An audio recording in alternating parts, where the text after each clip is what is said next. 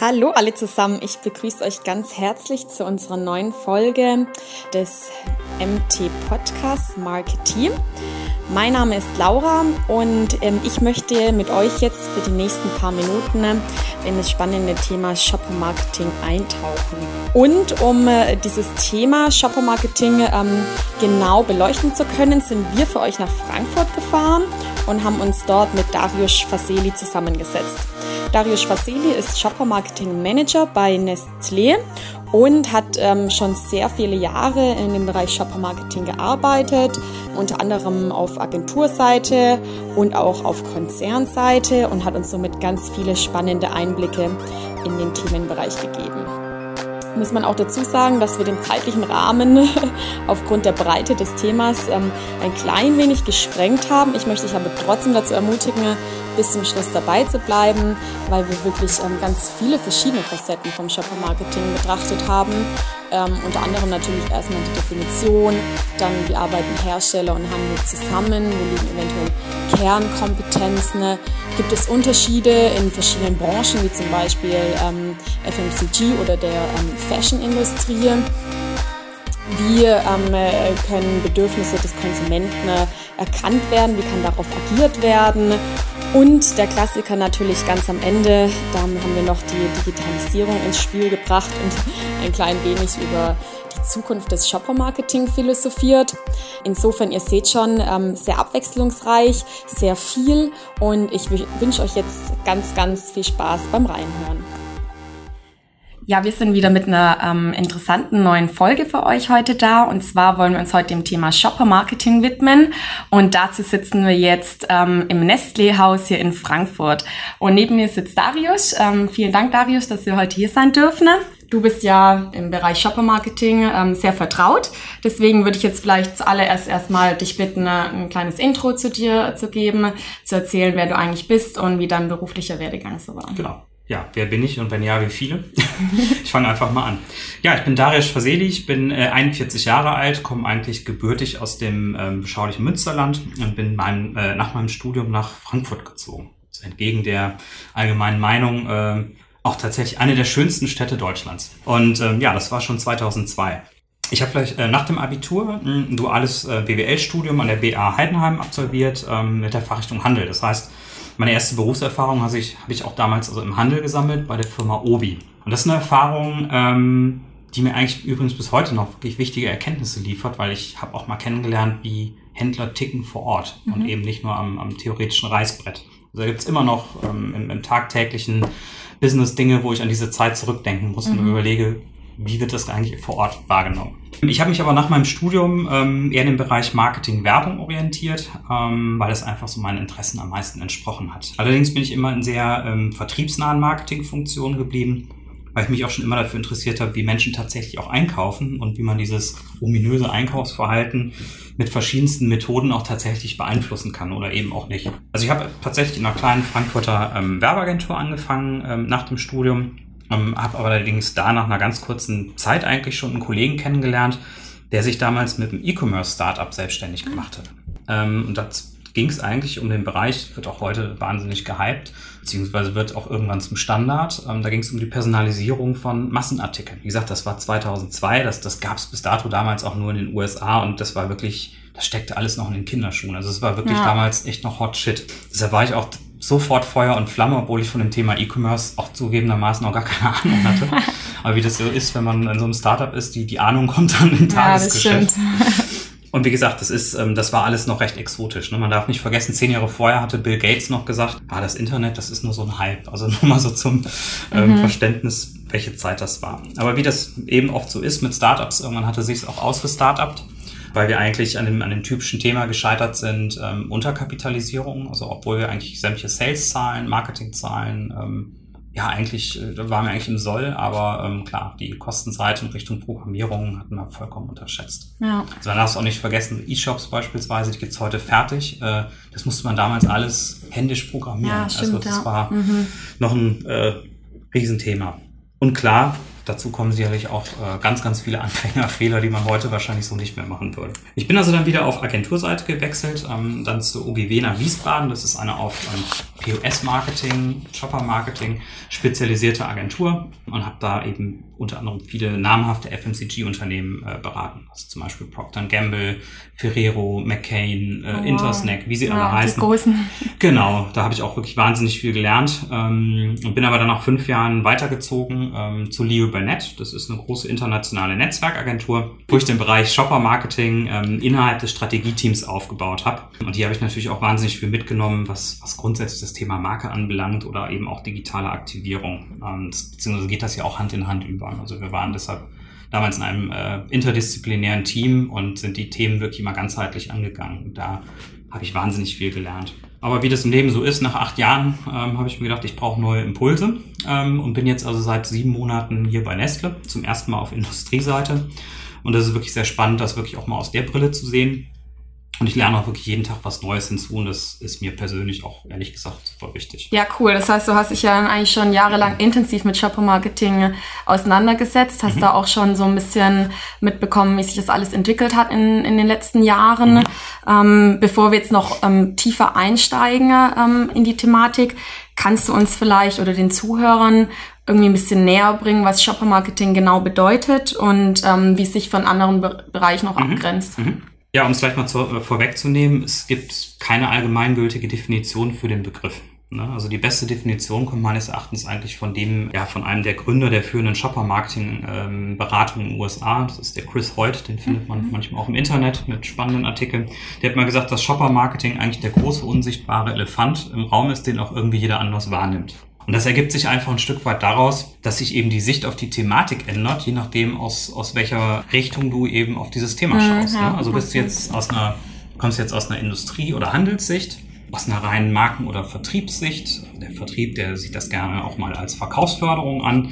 Ähm, sieht man das aus einer Brille einer Beratung, also einer Unternehmensberatung oder einer Agentur, wo man das vielleicht auch tatsächlich ganzheitlicher andenkt. Mhm oder eben aus dem Blickwinkel von POS-Dienstleistern oder gar E-Com-Player. Und von daher wird diese Begrifflichkeit auch vollkommen inflationär benutzt, ähm, beziehungsweise, ja, wie ich immer so schön sage, im allgemeinen Buzzword-Bingo immer so als Lieblingsjoker gezogen und steht aber dann eigentlich immer stellvertretend für was anderes, also zum Beispiel für Trade Marketing, Category Management, Promotion, Brand Activation, POS Marketing und Co. Mhm. Wenn wir jetzt so ein Phrasenschwein hier hätten, müsste ich wahrscheinlich jetzt fünf Euro Coins rein, ja. genau.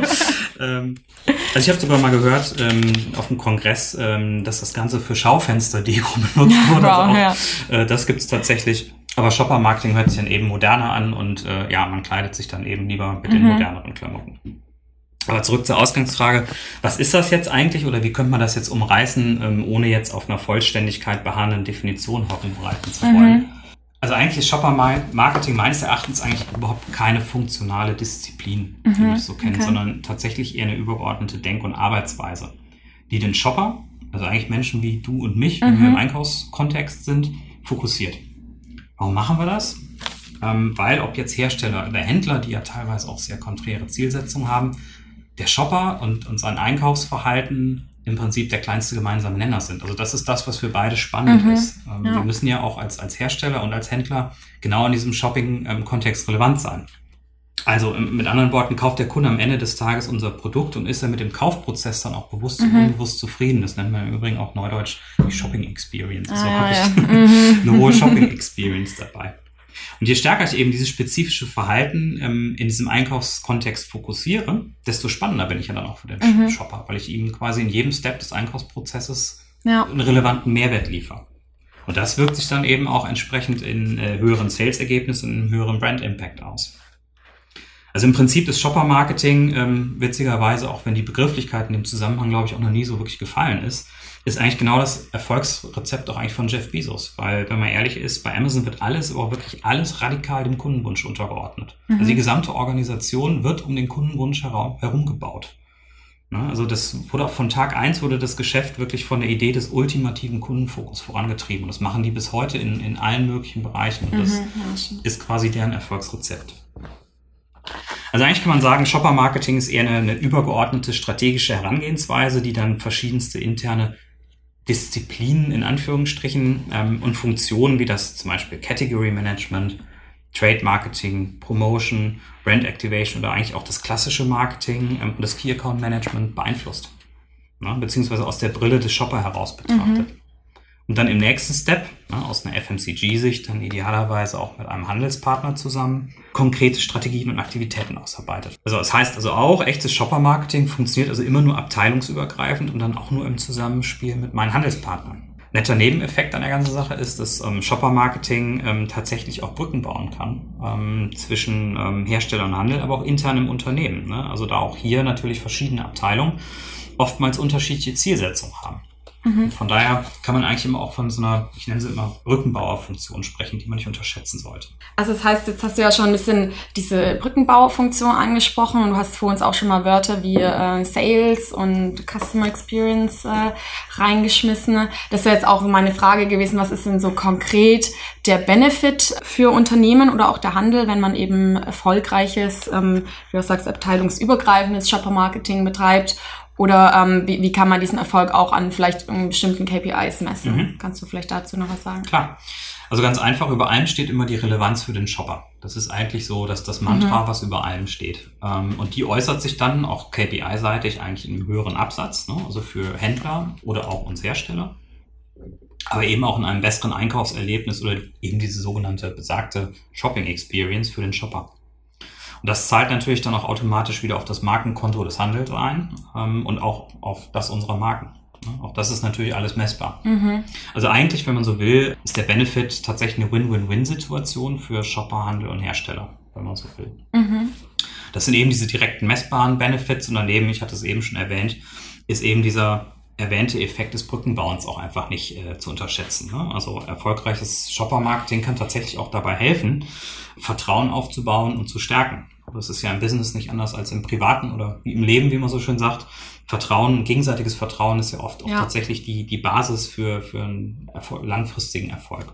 Was ist erforderlich oder nötig, sage mhm. ich mal, mhm. um äh, im, äh, dann diesen Erfolg auch zu sehen? Also auf beiden Seiten ganz klar ähm, gleichermaßen, gleichermaßen ähm, der Wille zur Kooperation mhm. bzw. zur Kollaboration.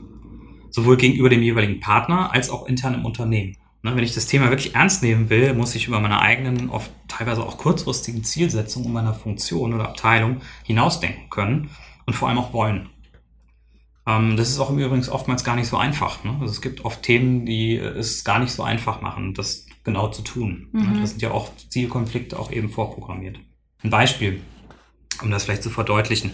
Der Handel besitzt ähm, meistens die Datenhoheit über, über die Shopper-Daten, mhm. klar, aus, ja. aus den Kassendaten ja. eben. Und diese sinnhaft in Insights zu transformieren, aus denen heraus dann eben auch Konzepte entwickelt werden können, ist, ist tatsächlich auch unerlässlich. Ähm, aber genau diese Bereitschaft, sich wirklich ein Stück weit auch in die Karten schauen zu lassen, also ein Stück weit auch, Anführungsstrichen, die Hosen runterzulassen, ähm, ist oftmals noch gar nicht oder nicht so im erforderlichen Maß vorhanden. Auf der anderen Seite ähm, sollte und muss zum Beispiel auch die Industrie wesentlich ähm, flexibler und offener werden, was händlerspezifische Konzepte anbelangt. Ja, auch wenn das zu Lasten der Skalierbarkeit geht, weil klar, das Business wird immer ein Stückchen mhm. kleinteiliger. Aber letzten Endes sollte immer das Bedürfnis und das Verhalten des Shoppers vorgeben, was in den Regalen liegt und wie es am Ende auch vermarktet. Vielleicht noch ganz kurz dazu. Würdest du sagen, dass man einen Trend sieht, ähm, dass ähm, Handel und Unternehmen da immer mehr miteinander auch kooperieren? Ja, definitiv. Ja. Definitiv. Okay. Also es wird, äh, es ist halt ein immer stärkeres Need A in der Gesellschaft und es hat dann eben auch Auswirkungen ja. äh, ähm, tatsächlich auf den Handel und, und uns als Industrie. Du kommst ja auch, ähm, hast du gesagt, auch aus früher Erfahrung, bevor du jetzt hier auf Konzernseite oder beziehungsweise bei Nestlé ja auch, äh, du kommst aus dieser Richtung FMCG. Gibt es Unterschiede im Shopper-Marketing zwischen FMCG und vielleicht Fashion oder anderen Branchen? Klar, also vom Grundsatz her ist es eigentlich immer das Gleiche. Ne? Mhm. Wir fokussieren den Shopper und sein Einkaufsverhalten. Aber die riesigen Unterschiede beruhen natürlich auf einem sehr oder beruhen eben auf sehr unterschiedlichen Verhalt, Kaufverhaltensweisen in eben diesen Kategorien. Mhm. Ne? Du kaufst ja auch ein Sommerkleid zum Beispiel ja. jetzt äh, vollkommen anders ein als eine Tiefkühlpizza oder ein Schokoriegel. Grundsätzlich kann man eigentlich sagen, je teurer ein Produkt ist oder je höher mein Kaufrisiko ist, ähm, desto mehr sogenannte Touchpoints ähm, nutze ich im Einkaufsprozess, beziehungsweise dann auch in der sogenannten Shopper Journey, also mhm. quasi meinem, ja, dem Einkaufsprozess. Also Touchpoints sind ähm, eigentlich alle Kontaktpunkte, die ich als Mensch nutze, um ein Produkt am Ende des Tages zu kaufen oder auch nicht zu kaufen. Zum Beispiel die Website einer Marke oder eines Händlers, ähm, ein spezifischer Blog, Kundenbewertungsportale, persönliche Empfehlungen von Freunden, klassische Medien, ein TV-Spot, äh, eine Printanzeige oder eben auch soziale Netzwerke und natürlich auch Geschäfte, ob das jetzt ein stationäres Geschäft ist oder eben auch online. um wirklich nur einige zu nennen. Also als Beispiel, ich habe das kurz gelesen, wenn man sich ein neues Auto kauft, nutzt man bis zu 80 unterschiedliche Kontaktpunkte. Mhm. Ähm, und der Einkaufsprozess dauert auch gerne mal sechs Monate oder länger. Das ist beim Schokoriegel natürlich ja, ein Stück weit. Ja, das sind so High Involvement, Low Involvement, oder? Korrekt, ja. absolut. Und das sieht natürlich beim Schokoriegel anders aus. Mhm. Da würdest du, glaube ich, eher in den seltensten Fällen 80 Touchpoints nutzen. Ja, und hier entscheiden eben ganz, ganz viele Dinge, die tatsächlich im Unterbewusstsein stattfinden, über ja, gefallen, also gefällt mir das, gefällt mir das nicht, äh, kaufe ich das oder kaufe ich das nicht. Und das passiert innerhalb von Sekunden. Also nicht sechs Monaten, sondern teilweise zwei, drei Sekunden. Auch hier im Übrigen ein super spannendes Themenwelt, genau diese ganzen unterbewussten Trigger äh, mhm. zu kennen und dann auch ähm, tatsächlich zu aktivieren. Aber das ist eigentlich auch schon tatsächlich schon eine Wissenschaft für sich und, und eigentlich auch schon mal, äh, wäre eigentlich noch mal einen eigenen Podcast wert. Ja, das glaube ich. Und ähm, also wenn ich jetzt ähm, die verschiedenen Trigger vielleicht kennenlernen möchte für die einzelnen Zielgruppen oder die einzelnen ähm, ähm Branchen, wie genau muss ich da dann vorgehen? Was muss ich da dann machen?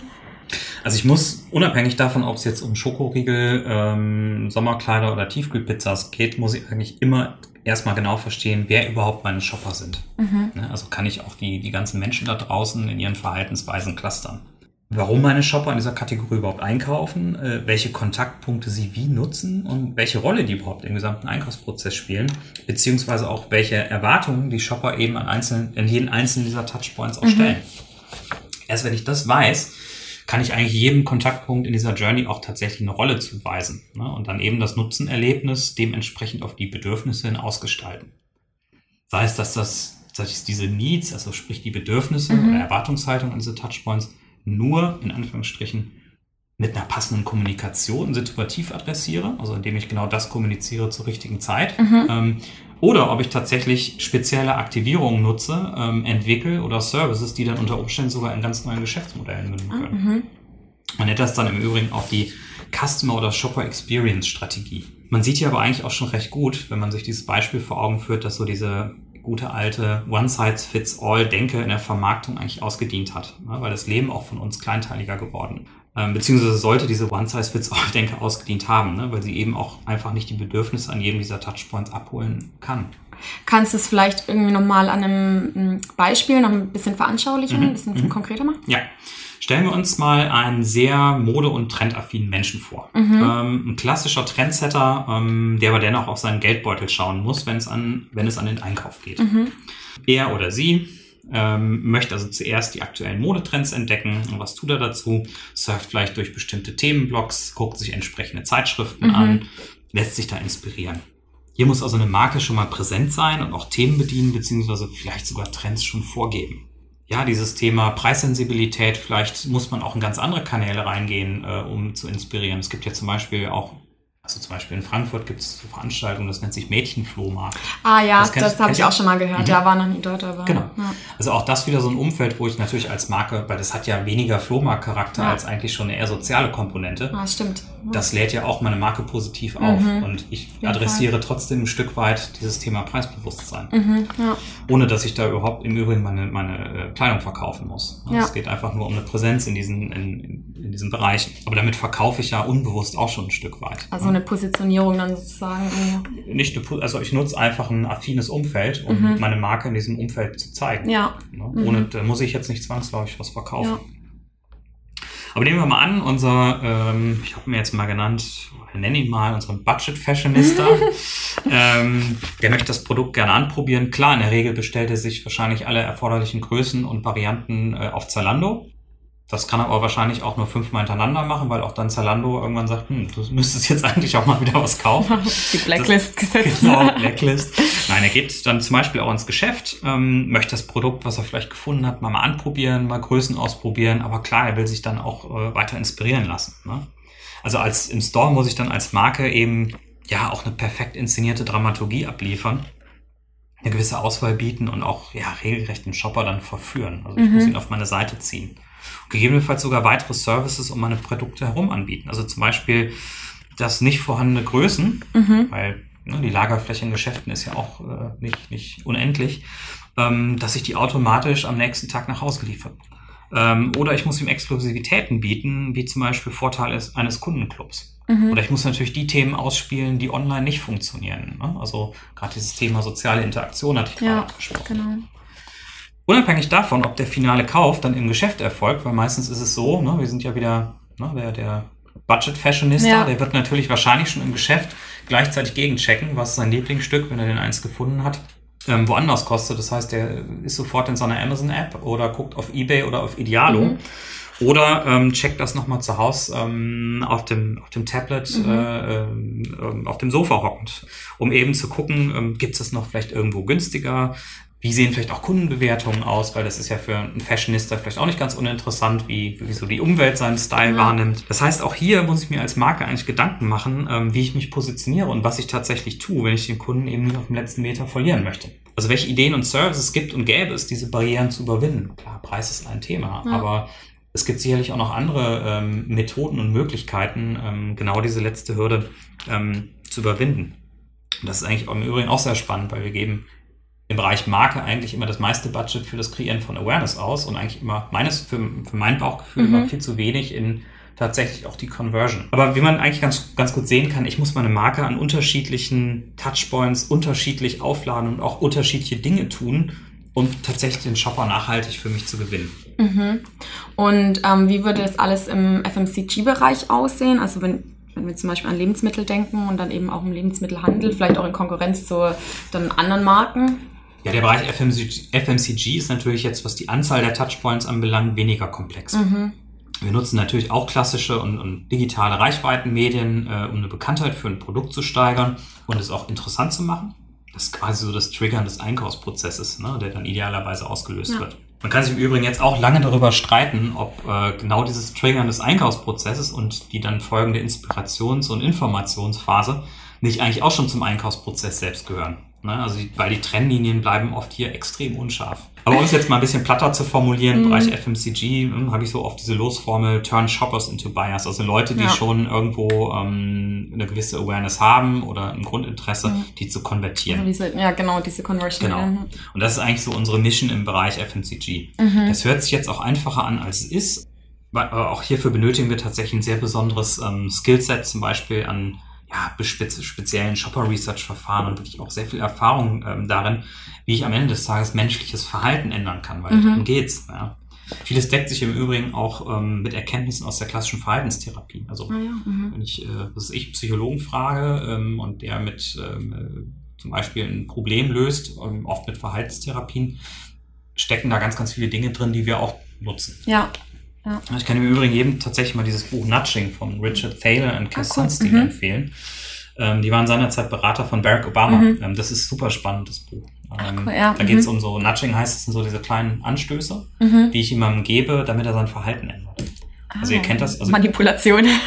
nicht unbedingt, nein. Ja, ein Stück weit schon, natürlich, klar. Also ihr kennt das vielleicht, ich weiß nicht, ob ihr es als Frauen kennt, diese Fliege im Original. Doch, ich habe davon gehört, ja. Genau. Und Nudging habe ich auch schon mal, ähm, habe ich auch schon mal am Rande irgendwo mal genau. mitbekommen. Ja, genau. Mhm. Das ist ja ein sehr spannendes Ding, weil auch im Übrigen Beweis dafür, also wenn ich diese Fliege in das Urinal platziere, mhm. dann geht im wahrsten Sinne des Wortes ähm, nicht so viel daneben. weil man dann eben drauf pinkelt, gell? Genau, richtig. Ja. Und das ist ein urmenschliches Verhalten. Ja. Und das haben im Übrigen auch alle kommunikativen Zielgruppen ähm, eigentlich gemeinsam. Also ob mhm. ich jetzt irgendwie so ein klassischer, wie man meint, ich wäre jetzt ein Loha oder ein, äh, wie auch immer, ein liberal-intellektueller mhm. oder ein bürgerlich-konservativer, das haben die alle gemeinsam. Mhm. Und das sind nämlich genau diese Verhaltenstrigger, die ich eben auch kennen muss, mhm. ähm, um Verhalten zu ändern. Also mhm. es geht nicht nur um die klassischen Consumer Insights, sondern eben auch um spezielle Verhaltensweisen. Also Grund, Grundverhalten dann auch. Genau, genau. Und das ja. ist natürlich, sprach das eben an, die verschiedenen Shopper-Segmente, die können alle unterschiedliche Verhaltensweisen ja. haben und die muss ich kennen und eben genau anstoßen. Ja. Ja, aber auch wie gesagt, innerhalb des FMCG-Bereichs gibt es nochmal riesengroße Unterschiede. Ne? Also je nachdem, ob meine Kategorie oder Marke eben ein Pulsartikel ist, ne, der vor allem über spannende Entertainment-Komponenten äh, punkten kann, also zum Beispiel über klassische Promotions, mhm. also Themenpromotions, oder ob es um äh, einen Plankaufartikel geht, ähm, die eben sehr einfach nur sehr routiniert nachgekauft werden. Ne? Also hier spielen dann vor allem Auffindbarkeit und Navigation im Regal eine riesengroße Rolle und natürlich auch Preisanreize, ja, klar. klar. Ähm, was aber nicht heißt, dass Entertainment gänzlich unerwünscht wäre. Ne? Man sollte es hier eben nicht ähm, überreizen. Entertainment und Toilettenpapier oder Batterien ist dann ähm, okay. Aber insgesamt kommt natürlich auch erschwerend hinzu, dass wir als Marke quasi immer auch im, im Terrain des, des Händlers unterwegs sind, mhm. beziehungsweise unsere Aktivierung auch dem Händler einen, einen inhaltlichen Mehrwert liefern müssen neben dem Abverkauf. Ja. Ne, also auch nochmal eine ganz neue Dimension, die wir auch noch berücksichtigen müssen. Anders formuliert kann man auch sagen, ähm, auch der POS im Lebensmittelhandel ähm, aus einer Herstellersicht bietet zahlreiche spannende Optionen um für ein Shopper-Marketing, Mhm. um sich vollends auszutoben. Mhm. Jetzt sind aber ähm, POS, wie du gerade schon angesprochen hast, also ähm, können ja auch ganz unterschiedlich sein. Wenn wir jetzt Mhm. mal Edeka betrachten als eher ähm, Premium-Lebensmittelhandel oder Aldi als Hard-Discounter, ähm, gibt es da auch nochmal Unterschiede ähm, zwischen den unterschiedlichen Mhm. Point of Sales sozusagen? Ja, zwischen den dortigen ähm, Shopper-Verhaltensweisen Genau. und den Erwartungen der Shopper dran, klar. Vorab muss man sagen, wirklich beide äh, Händler, die du jetzt gerade mal beispielhaft Mhm. aufgeführt hast, die sind mit dem, was sie tun und wie sie es tun, wirklich richtig gut. Also Mhm. die machen wirklich grandiosen Job. Man muss dazu sagen, grundsätzlich positionieren sich Supermärkte und insbesondere ja auch Edeka über ähm, Frische und Qualität. Ne? Also dieses bierliebende Ja. Lebensmittel, das möchte der Shopper hier auch erleben. Ne? Und Mhm. Edeka ist dazu quasi auch verdammt, in jedem oder diesen Punkt wirklich in allen Facetten tatsächlich zu dramatisieren. Ähm, hinzu kommt bei Edeka natürlich auch der Punkt der lokalen Nähe. Das steckt ja quasi auch noch in der, in der DNA Mhm. äh, des Händlers drin, auch in der Entstehungsgeschichte. Ne? Also Edeka muss also im Zusammenspiel aus Sortiment, Service, Umgebung eben genau dieses Markenversprechen einlösen. Und das, wie gesagt, prägt natürlich auch das Verhalten. Im Übrigen auch ein sehr gutes Beispiel dafür, wie der Kontext auch dein Verhalten prägt. Es ist äh, natürlich auch klar, dass ich in einer bestimmten Umgebung mich anders verhalte als in einer anderen Umgebung. Ja. Wer jetzt allerdings im Hard-Discount beziehungsweise bei Aldi einkauft, ähm, macht das in der Regel eigentlich aus zwei Gründen. Klar, erstens, um den günstigsten Preis Ja. zu bekommen und zweitens, das wird eigentlich immer stärker aus Convenience-Gründen. Ne? Also hier habe ich ja bewusst nicht von jeder Sorte Marmelade irgendwie sieben Untersorten, äh, fünf Hersteller Ja. und äh, andere Varianten. Also Preis und Convenience ähm, sind übrigens beides auch ganz klassische Strategien, um den ähm, Einkaufsprozess zu vereinfachen. Mhm. Also Stichwort Simplicity. Auch Aldi hat zwar wie die meisten des anderen Discounter zwar seine Stores ähm, optisch aufgewertet. Das Mhm. hat, glaube ich, auch relativ viel Geld gekostet. ja, so Ähm, sieht's aus. Wir reden ja auch eigentlich mal so von der, das sieht man auch bei anderen, immer von der Premiumisier- Premiumisierung des Discounts, aber Mhm. am Ende des Tages geht wird es immer genau in Aldi immer um diese Kernaspekte Preis, aber vor allem Convenience gehen. Und das ist auch ein Thema, was zukünftig vermutlich noch stärker ausgeprägt sein wird. Ja, genau. Und wie ich es eben schon mal sagte, Shopper erwarten auch genau diese gerade beschriebenen Punkte, beziehungsweise spiegelt es auch komplett ihr Verhalten wider. Und genau das muss ich als Hersteller dann eben auch berücksichtigen und triggern, ähm, damit mein Konzept auch salesseitig Erfolg wird, weil es erfolgreich wird, weil es muss ja in diesen Gesamtkontext passen. Mhm. Äh, und gleichermaßen auch auf die Positionierung des Händlers einzahlt und natürlich auch meine Marke wegpusht. Jetzt haben wir ja eigentlich schon so ein bisschen auch ähm, ja, Facetten oder Elemente des Shopper-Marketings ähm, hin und wieder mal angesprochen. Du hast jetzt auch gerade so ein bisschen in die Richtung äh, Sortimentgestaltung vielleicht, auch gesprochen, wie viele, wie viele Marken führt äh, so ein Einzelhandel. Da frage ich mich jetzt, was für eine Bandbreite es im Shopper-Marketing gibt, weil wir ja auch schon mal ein bisschen so von Forschung gesprochen haben oder jetzt eben auch von Point-of-Sales-Kampagnen. Mhm. Ähm, was, äh, was gehört denn überhaupt, äh, ja, was, wie kann man sich denn da austoben, wie du es vorhin auch schon genannt hattest? Ja, der Spielplatz ist eigentlich riesig. Mhm. also die Bandbreite ist tatsächlich enorm. ja. Ähm, am Anfang steht meist eigentlich immer eine Fragestellung oder tatsächlich ein Businessproblem. Ne? Und aufgrund dessen werden Shopper- und Sales-Daten analysiert, dann teilweise auch eigene Shopper-Researches Mhm. aufgesetzt oder Fragestellungen formuliert oder eben auch geschaut, ob man zum Beispiel nicht ähm, auch Erkenntnisse aus der Sekundärforschung hat, die man äh, eigentlich schon nutzen konnte und damit auch weiterkommt. Ähm, klar, so Sachen wie fortlaufende Trendbeobachtungen, national wie auch international. Also ich finde es auch mal sehr inspirierend, wenn man sich anschaut, was, was im Ausland passiert, weil da auch tatsächlich ähm, die Unterschiede enorm sind. Ja, finde ich Ähm, das ist wirklich Wahnsinn, Mhm. wenn man das teilweise sieht. Also da kann man sich auch viele Inspirationen, Anregungen holen.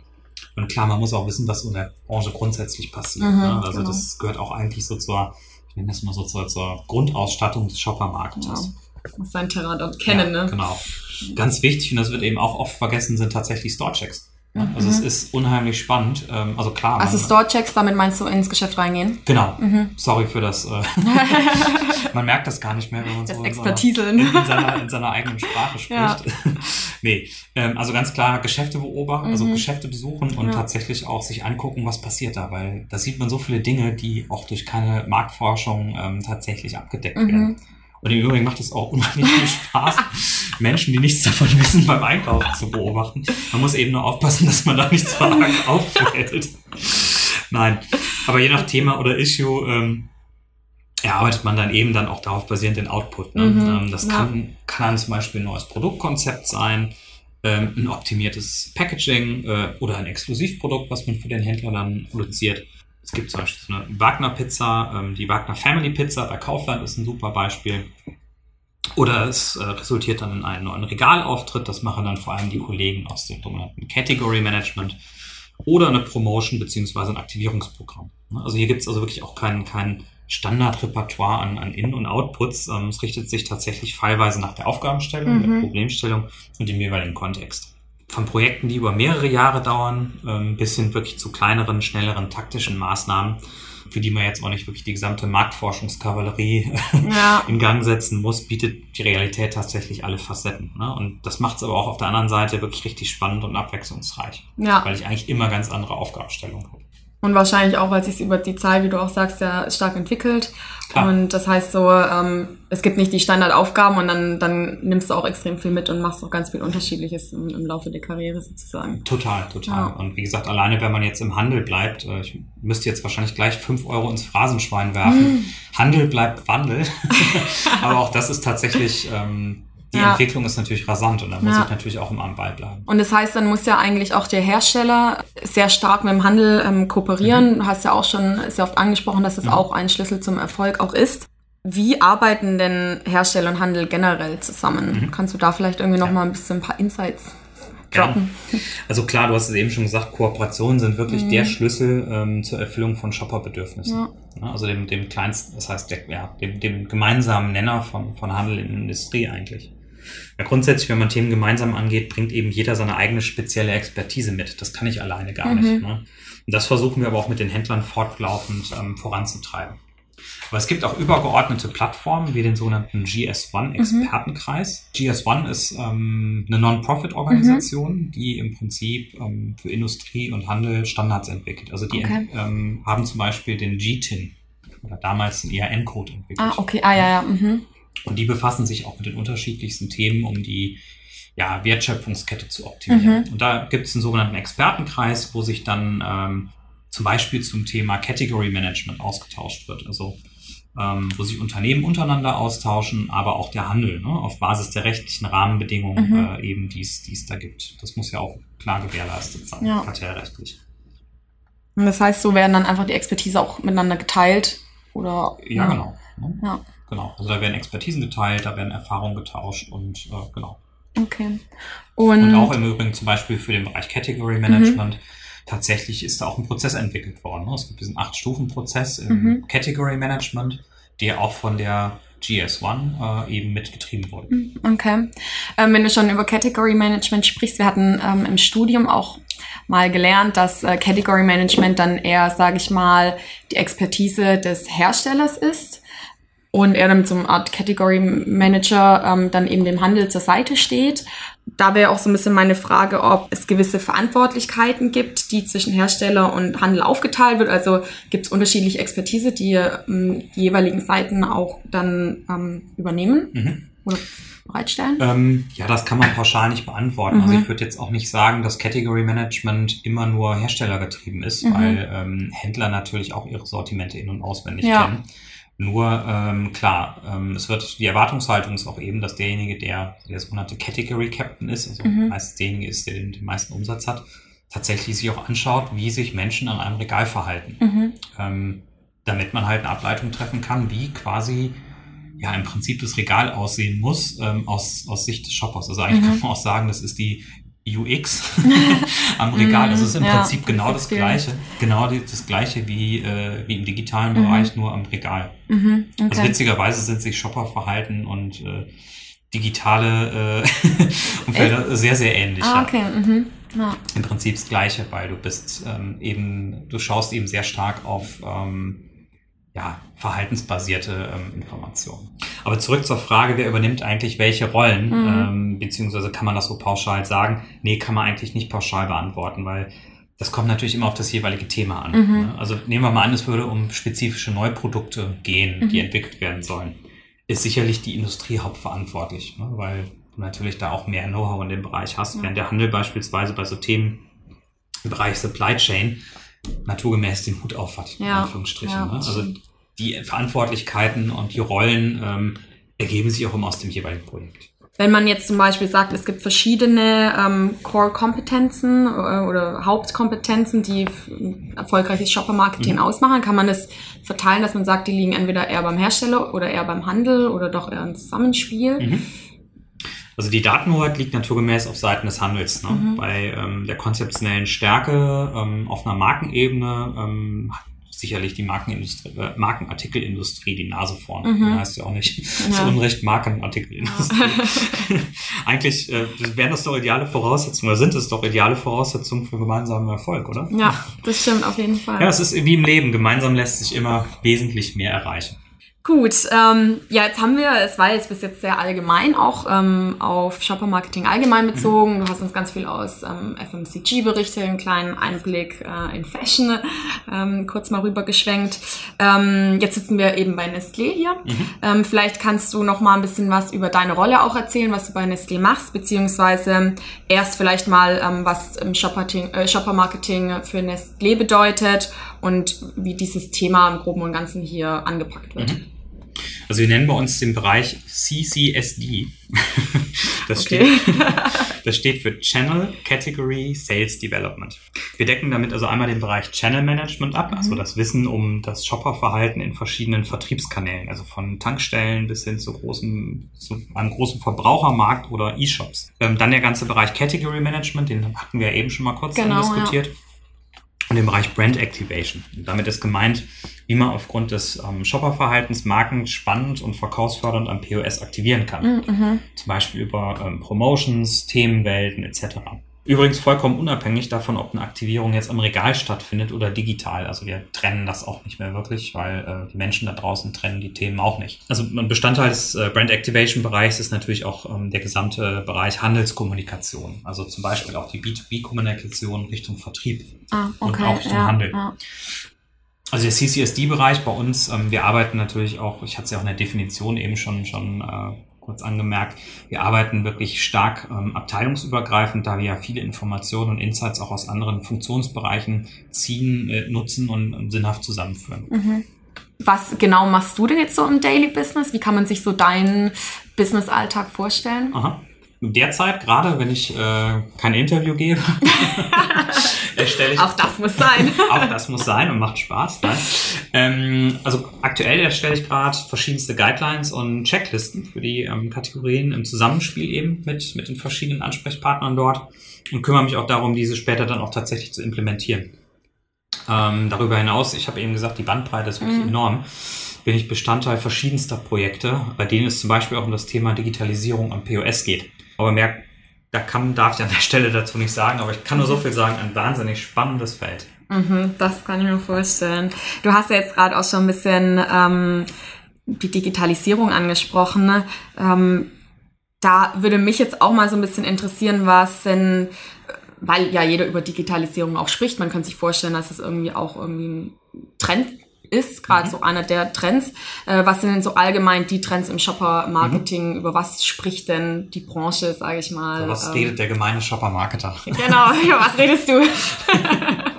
Also eine ganz schwierige Frage, ähm, weil es gibt hier wirklich so viele Themen. Ähm, auch hier werden wir wieder bei einem neuen Podcast überbringen. Ja, also Äh. nächste Woche, ich stelle den Termin rein. Genau. Aber um jetzt mal exemplarisch drei Bereiche zu nennen. Ähm, ja, das erste Thema, das erste riesengroße Thema ist ähm, die Einkaufsatmosphäre. Ne? Also eigentlich kann man so eine Entwicklung sehen vom Supermarkt zu einem Supermarkt. Also zu einem Tollen Markt. Super tollen Markt. Genau. Also es reicht nicht mehr nur, ich hatte das eben angesprochen, die Welt um uns wird kleinteiliger. Mhm. Ähm, es reicht nicht mehr, ähm, einfach eine Ware ins Regal zu legen oder mal abzuwarten, bis Kunden sie kaufen oder eben auch nicht kaufen. Ähm, als Händler muss ich mir heutzutage wirklich viel mehr einfallen lassen. Ich muss das Geschäft stärker inszenieren. Ich muss viel selber, also ich muss selber viel stärker zu Mhm. einer Marke werden.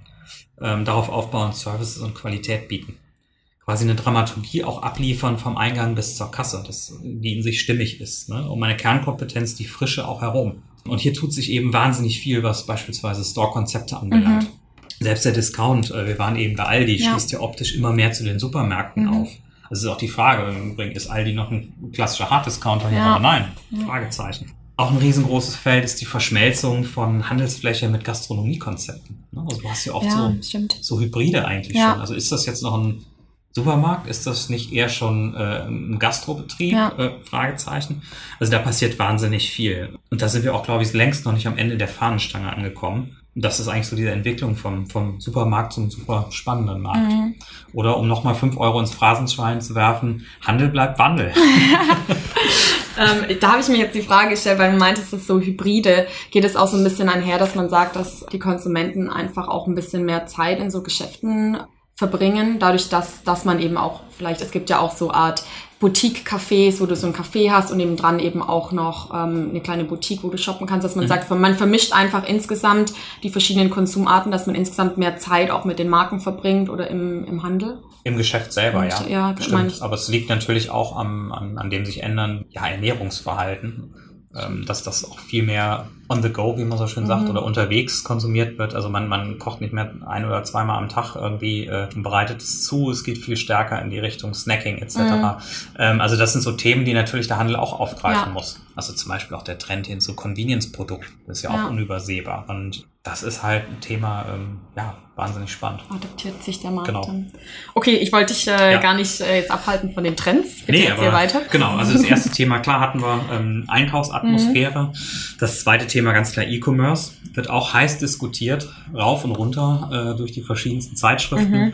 und Foren. Und da ist eigentlich immer die Frage oder die Kernfrage, wer besteht eigentlich auf dem sogenannten letzten Meter, also mhm. in der mhm. Auslieferung. Ja. Ne? Da wird also im Bereich E-Commerce natürlich viel schon probiert und vieles wird auch probiert. Teilweise aber meines Erachtens auch einfach nur aus Angst vor einem ja, äh, disruptiven Eintritt von, von Amazon. Wir hatten ja das mhm. Thema Amazon ja, eben. Genau. Aber man muss auch dazu sagen, noch ist das Geschäft von äh, mit Online-Lebensmitteln ähm, in Deutschland ähm, erstens sehr, sehr klein und zweitens auch noch extrem defizitär was vor allem an dem ganzen Thema Lieferungen und Logistik, äh, Logistik äh, an den Endkunden liegt. Auch so Thema Kühlung und so. Ja, das, das spielt auch mit rein. Ne? Ja, das ist natürlich alles relativ kostenaufwendig. Ja, ja der gemeine Deutsche ist natürlich auch, ähm, sagen wir, Geiz ist geil Mentalität. Ja und auch dadurch bedingt durch die Tatsache, dass Deutschland eine der höchsten Handelsdichten ähm, mhm. hat. Also so kombinierend ist das vielleicht gar nicht, weil wenn ich aus der Tür rausfall, lande ja. ich in der Regel schon vom Supermarkt. Ja, das stimmt. Äh, gar nicht so bereit, tatsächlich für diesen letzten Meter auch noch mhm. Geld zu bezahlen. Ja. Das ist natürlich in anderen Märkten wie Frankreich zum Beispiel ein Stück weit anders gelagert. Frankreich ist ja sehr geprägt, zum Beispiel von diesen großen Handelsflächen, von diesen ähm, Ach, diese Megastores so ein bisschen. Genau, von diesen äh, Carrefour zum Beispiel, genau, von genau. diesen Megastores. Mhm. Ähm, tatsächlich ähm, der Einkauf auch wesentlich länger dauert etc. Und da ist natürlich ähm, die Bereitschaft auch eher dafür, für die Lieferung zu mhm, bezahlen. Mhm, genau. Der Markt ist auch nicht so preisintensiv wie der deutsche, muss man dazu sagen. Aber ich glaube, nichtsdestotrotz, ähm, egal wie man es dreht und wendet, und es gibt auch schon Leute, die sagen, ach, das wird in Deutschland eh nix. Ich glaube ganz ehrlich, die Welt um uns herum, die wird sich weiterdrehen, die wird sich schneller weiterdrehen mhm. und die wird auch nicht vor dem Lebensmittel halt machen. Früher oder später.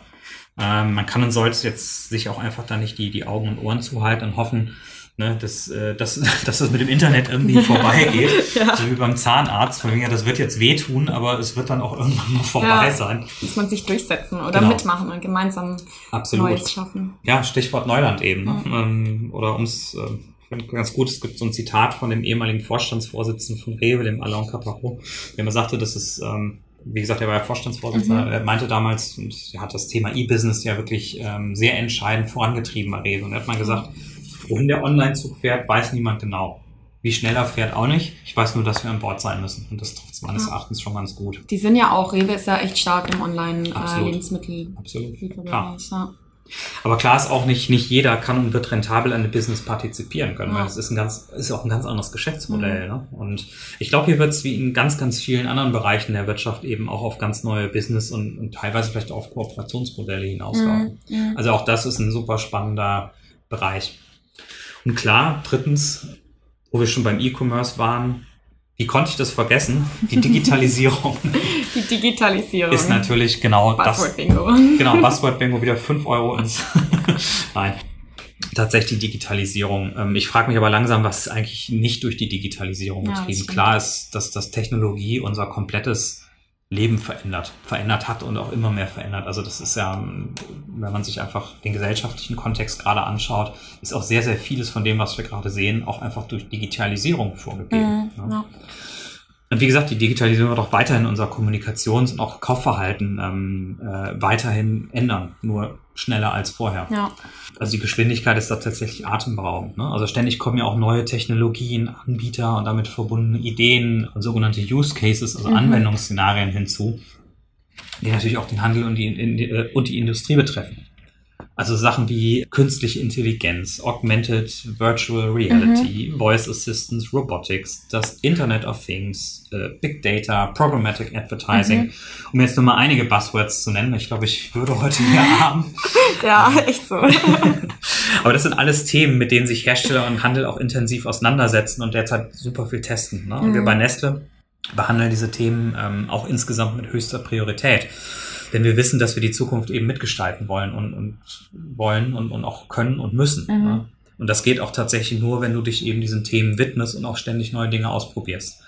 Ähm, auch ganz ehrlich, wenn nicht jedes Projekt von Erfolg gekrönt sein wird, das ist, denke ich, auch klar. Trial and Error ist ja, Ja. tatsächlich die Devise. ist auch so eine neue ähm, Mentalität, die man sich vielleicht so ein bisschen aneignen muss an, als Unternehmen, dass man sagt, man probiert viel aus.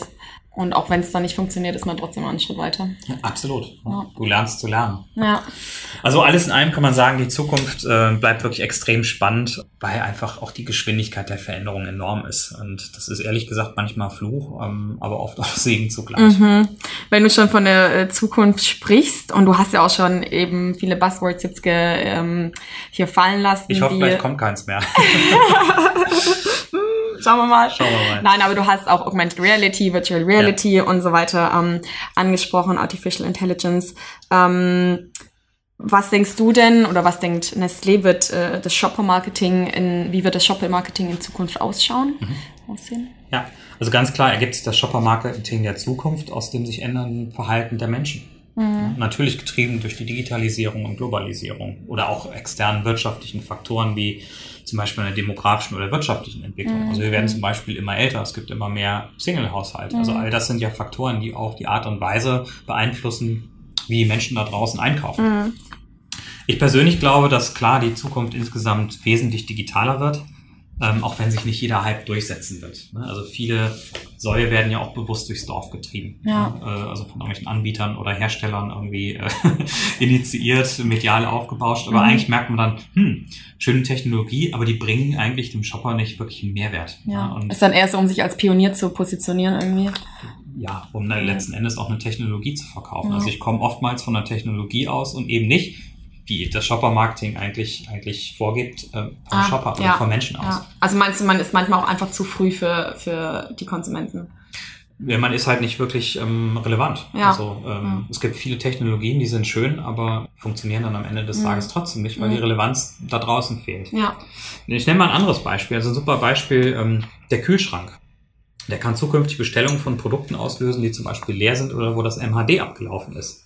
Unser Herd, den wir zum Kochen benutzen, der kann basierend auf unseren Ernährungsgewohnheiten oder Diätwünschen, die zum Beispiel dann verknüpft sind mit unserem Fitness-Tracker, Rezepte und Einkaufslisten erstellen und gleich ordern. Also Mhm. tatsächlich, es ist ein Vehikel, um vielleicht auch um unseren inneren Schweinehund zu überwinden, also Ja. um den tatsächlich auch auszuschalten an der Stelle. Das ist ja für einen Shopper A ein, ein riesengroßes Plus an Bequemlichkeit, ähm, Service und somit tatsächlich auch ein deutlicher Mehrwert. Also warum soll ich denn darauf verzichten? Von diesem Szenario, wie gerade beschrieben, da sind wir auch nicht mehr weit entfernt. Also es wird wahrscheinlich in einigen Jahren keinen Kühlschrank mehr geben, der das nicht kann. Mhm. Und das ist jetzt nicht eine Entwicklung, die in 10 oder 20 Jahren erst passieren wird. Ja. Auf der anderen Seite ist es aber, glaube ich, auch super wichtig, wir werden ja nicht zu Robotern mutieren. Hoffentlich. Ja, hoffe ich auch.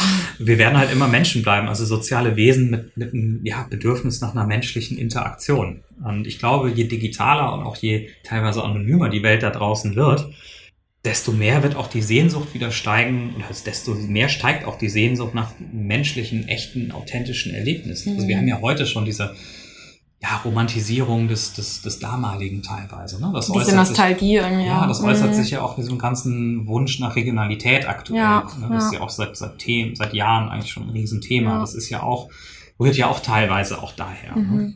Mhm. Und ich glaube auch hier genau in diesem Bereich, also menschliche Interaktion, hier können wir auch tatsächlich in Zusammenarbeit mit dem Handel in Zukunft stark punkten. Und hier müssen wir, glaube ich, auch stark punkten. Mhm. Also wir sollten vielleicht ein Geschäft gar nicht mehr so als, ja, nur als Konsumtempel betrachten und vielleicht auch als Entertainment-Tempel, also das ist das, was gerade passiert, Ja. sondern später äh, oder zukünftig viel stärker als ein Ort der menschlichen Begegnung. Das ist dann sozusagen der USP. Fast schon. Ja, Ja. äh, das wird vielleicht in ein ganz anderes Geschäftsmodell Mhm, hinauslaufen. ja. Wer weiß das schon. ne? Aber genau aus diesen menschlichen Insights heraus, die wir wirklich kennen müssen, ähm, gilt es dann auch für uns als Hersteller, ähm, zusammen mit dem Handel ähm, entsprechende Lösungen zu entwickeln, die für die Menschen da draußen spannend sind. Und da sind wir eigentlich schon wieder, da schließt sich eigentlich schon wieder der Kreis. Da wären wir eigentlich schon wieder beim Kern des, des Shopper-Marketing als Denke. Ja. Ja, faszinierend. Also weil sich dann wahrscheinlich tatsächlich auch die Perspektive dann so ein bisschen ändern wird, ja. Wie du schon sagst, so von Entertainment, was jetzt ist, bis, ja, dass man dann wieder auf dieses ursprüngliche, dieses Menschliche, die Mhm. Interaktionen zurückgeht. Und ich finde es auch interessant, dass wir ähm, jetzt doch gelernt haben, dass ähm, Shopper-Marketing eben nicht nur ähm, das Shopverhalten im Geschäft ist, sondern halt, wie du schon meintest, in Zukunft vielleicht auch mit Internet of Things ähm, schon zu Hause in der eigenen Küche oder im Kühlschrank startet. Cool, jetzt haben wir ja echt ähm, viel gesprochen. Du hast uns ja super viel erzählt, ähm, ganz viele Insights. Ähm, ich glaube, wir sind zeitlich jetzt auch schon ähm, ganz gut dabei. Deswegen äh, ähm, wollte ich Soll dich ich schneller sprechen? bitte. Nein, aber vielleicht kannst du noch mal ähm, für den Schluss noch mal so die fü- fünf Key Takeaways ähm, aufzeigen, mit denen wir jetzt mit einem guten Gefühl dann auch aus diesem sehr inhaltsreichen Podcast gehen können. Ja.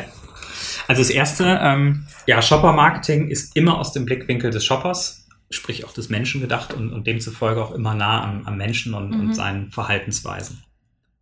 Das zweite ist, du hast es eben angesprochen, Shopper-Marketing ist eigentlich eher eine, meines Erachtens eine strategische Denke statt einer reinen Disziplin, also nicht nur POS-Marketing etc. Es ist ein Teil davon, aber es ist eigentlich eher eine strategische Denke. Wir sitzen nicht im Silo, wir brauchen vernetztes Denken und Handeln. Der vierte Punkt ist genau nochmal diese Brückenbauerfunktion, die ganz gerne, also die damit natürlich auch ähm, zusammenhängt, die aber ganz gerne vergessen wird. Ähm, also wir können tatsächlich auch Bereiche zusammenbringen, indem wir eben einen fokussierten ähm, Blickwinkel ähm, nutzen. Und der fünfte Bereich oder der fünfte Punkt ist sicherlich hochgradig innovativ. Also es ändert sich eigentlich ständig. Du hast es eben äh, zum Ja. Beispiel den Kühlschranken angesprochen. Das Shopper-Marketing befasst sich schon mit ganz, ganz anderen Dingen, die tatsächlich aber wieder einen, einen weiteren Podcast Ja, benötigen ja. Cool. So, wir haben am Ende dann immer noch äh, drei Standardfragen, die wir unsere Gesprächspartner gerne fragen möchten, einfach um den persönlichen Rahmen vielleicht nochmal so ein bisschen zu spannen. Da wäre meine erste Frage, was treibt dich denn so an im Leben? Persönlich, beruflich, wie du gerne antworten magst. Oh Gott. Ja, als erstes tatsächlich Neugier und Interesse auch an Menschen und ihrem Verhalten. Das fand ich, das sind eigentlich so die beiden Dinge, die bei mir da zusammengekommen sind, warum ich, glaube ich, in der Position auch recht gut aufgehoben bin. Und das zweite ist, ja, tatsächlich so ein Antrieb, bestehende Dinge besser machen zu wollen oder verändern zu wollen. Bisschen mitzumischen auch Genau. äh, in, in dem Zukunftsrat. Und äh, wenn du jetzt dem 20-jährigen Darius äh, gegenüberstündest, ähm, was würdest du ihm denn mit auf den Weg geben? Zunächst mal würde ich sagen, ihm tatsächlich mit auf den Weg geben, weil ich war relativ schnell durch das BA-Studium bedingt auch fertig. Ich würde ihm sagen und auch euch, seid nicht zu früh mit dem Studium oder einer Ausbildung. Das äh, kann nicht passieren. Der Zug ist abgefahren. nee, tatsächlich. Also nutzt die Zeit, um, um wirklich auch eure Interessen auszuloten. Zum Beispiel auch anhand von Praktika in unterschiedlichen Bereichen. Also werdet nicht zu reinen Fachidioten, sondern Ja. probiert euch praktisch auch aus in, in vielen Dingen. Das ist, glaube ich, extrem wichtig. Ne? Weil du musst nicht mit 22 oder 23 fertig sein, denn wenn man mal ehrlich ist, im Prinzip bist du nie fertig. Also du lernst eigentlich jeden Tag und permanent Ja, ähm, auch dazu. Ähm, und, und orientierst dich auch im Übrigen vielleicht auch permanent neu um. Also wer weiß, was schon, wer weiß schon, was wir alle in fünf Jahren machen. Das zweite, du wolltest zwei Tipps haben, ne? Genau. ähm, wie du magst. Also, ja. Ja, eins fällt mir noch ein. Ähm, und zwar, ja, das Thema Sprachkompetenzen erlangen und Auslandserfahrung sammeln. Das war zugegebenermaßen damals noch nicht so selbstverständlich. Damals, hört sich schon an. Aber das war damals tatsächlich noch schwieriger, als es heute ist. Ähm, daher wirklich eher also als Appell an euch zu verstehen, nutzt wirklich die Möglichkeiten, die euch ähm, ja, grenzenloses Europa wirklich ähm, oder auch die Globalisierung Ja. äh, bieten, weil euch das nicht nur fachlich weiterbringt, sondern vor allem auch persönlich. Persönliche Entwicklung, ja. Genau, also es geht eigentlich weniger um, um, um Rumreisen, sondern, also darum geht es wahrscheinlich auch, sondern tatsächlich darum, Erfahrungen zu sammeln, die man sonst irgendwie nicht Ja. sammeln würde. Und da, ja, oh, sorry, sprich. und, nee, und das, das sage ich halt, also Mhm. da würde ich eher ein Jahr dranhängen und vielleicht lieber eher mit 24 oder 25 Mhm. fertig sein, als mit 22 oder 23. Äh, Ich glaube, dass das eine sehr wichtige Erfahrung ist. Ja, ja, weil man ja auch A, andere Kulturen kennenlernt und B, sich selber auch einfach Total. festigt in seiner Persönlichkeit. Total. Ja. Da wären wir wieder bei dem Verhalten in einem unterschiedlichen Kontext. Ja. Also alles, was dich rausbringt aus deinem eigenen Kontext, ändert im Prinzip deine Sichtweise ja. und dein Verhalten und bringt dich auch ein Stück weit weiter. Ja. Das stimmt. Sehr inspirierend. Wo wir schon bei Inspiration sind. Ähm, warst du schon fertig mit deinem Rat? Ich war schon fertig. Ah, okay, super. Dann äh, noch äh, die abschließende Frage. Äh, was ist dein Motto oder gibt es vielleicht einen bestimmten Satz in deinem Leben, ähm, nach dem du dich orientierst? Ja, ich lebe ja jetzt schon seit 17 Jahren in Frankfurt, wie mhm. ich festgestellt habe. Ähm, es gibt so eine hessische Lebensweisheit, die ich eigentlich ganz witzig finde. Die hat auch tatsächlich einen tieferen Sinn. Man kann ihn zumindest reininterpretieren. Mhm. Ist Lebe geht weiter. cool. Das heißt so viel, dass man die Dinge eigentlich nicht so verkrampft sehen sollte, ähm, ob das jetzt beruflich oder privat ist. Denn tatsächlich geht es eigentlich immer weiter und oft auch in Richtungen, die man vorher vielleicht gar nicht so auf dem Schirm hatte. Das ja. heißt jetzt nicht, dass man planlos durchs Leben äh, rennen sollte, aber man sollte durchaus auch mit den Unwägbarkeiten mhm. ähm, im beruflichen, privaten zurechtkommen und das Beste mhm. draus machen. Pragmatisch bleiben. Genau. Super. Ja, cool. Dann ähm, bedanke ich mich auf jeden Fall äh, sehr herzlich dafür, dass du dir die Zeit genommen hast, um uns diese wirklich vielen Einblicke zu geben im Bereich Shopper Marketing. Für uns jetzt ähm, schon auch ein neues Themengebiet ähm, und wir hatten auch vor einer Weile einen äh, Trade Marketing Podcast, das knüpft vielleicht daran auch so ein bisschen an. Ähm, insofern ähm, super spannend, mhm. also vielen lieben Dank und mhm. äh, wir sehen uns dann zum nächsten Podcast. So, und damit sind wir jetzt am Ende angelangt der diesmonatigen Folge über Shopper Marketing. Ich fand es super interessant, mich mit Darius zu unterhalten und einfach zu erfassen, wie groß die Bandbreite des Shopper-Marketings ist, dass es wirklich frühzeitig losgeht, sich Gedanken über ähm, die Bedürfnisse und das Verständnis des Konsumenten zu machen, bis hin dann zur Planung der konkreten ähm, Marketingmaßnahmen am POS, um, wie Darius es eben schon sagte, einen Supermarkt zu kreieren. Und ähm, aus zeitlichen Gründen will ich jetzt eigentlich gar nicht mehr so viel dazu sagen. Ich finde, Darius hat mit seinen letzten inspirierenden und motivierenden Worten schon einen guten Bogen geschlagen. Das Einzige, was ich euch jetzt noch mit auf den Weg geben mag bis zur nächsten Folge, ist, ihr seid jetzt gefragt. Und es heißt nicht abwarten und Tee trinken, sondern rausgehen und dann einfach mal machen.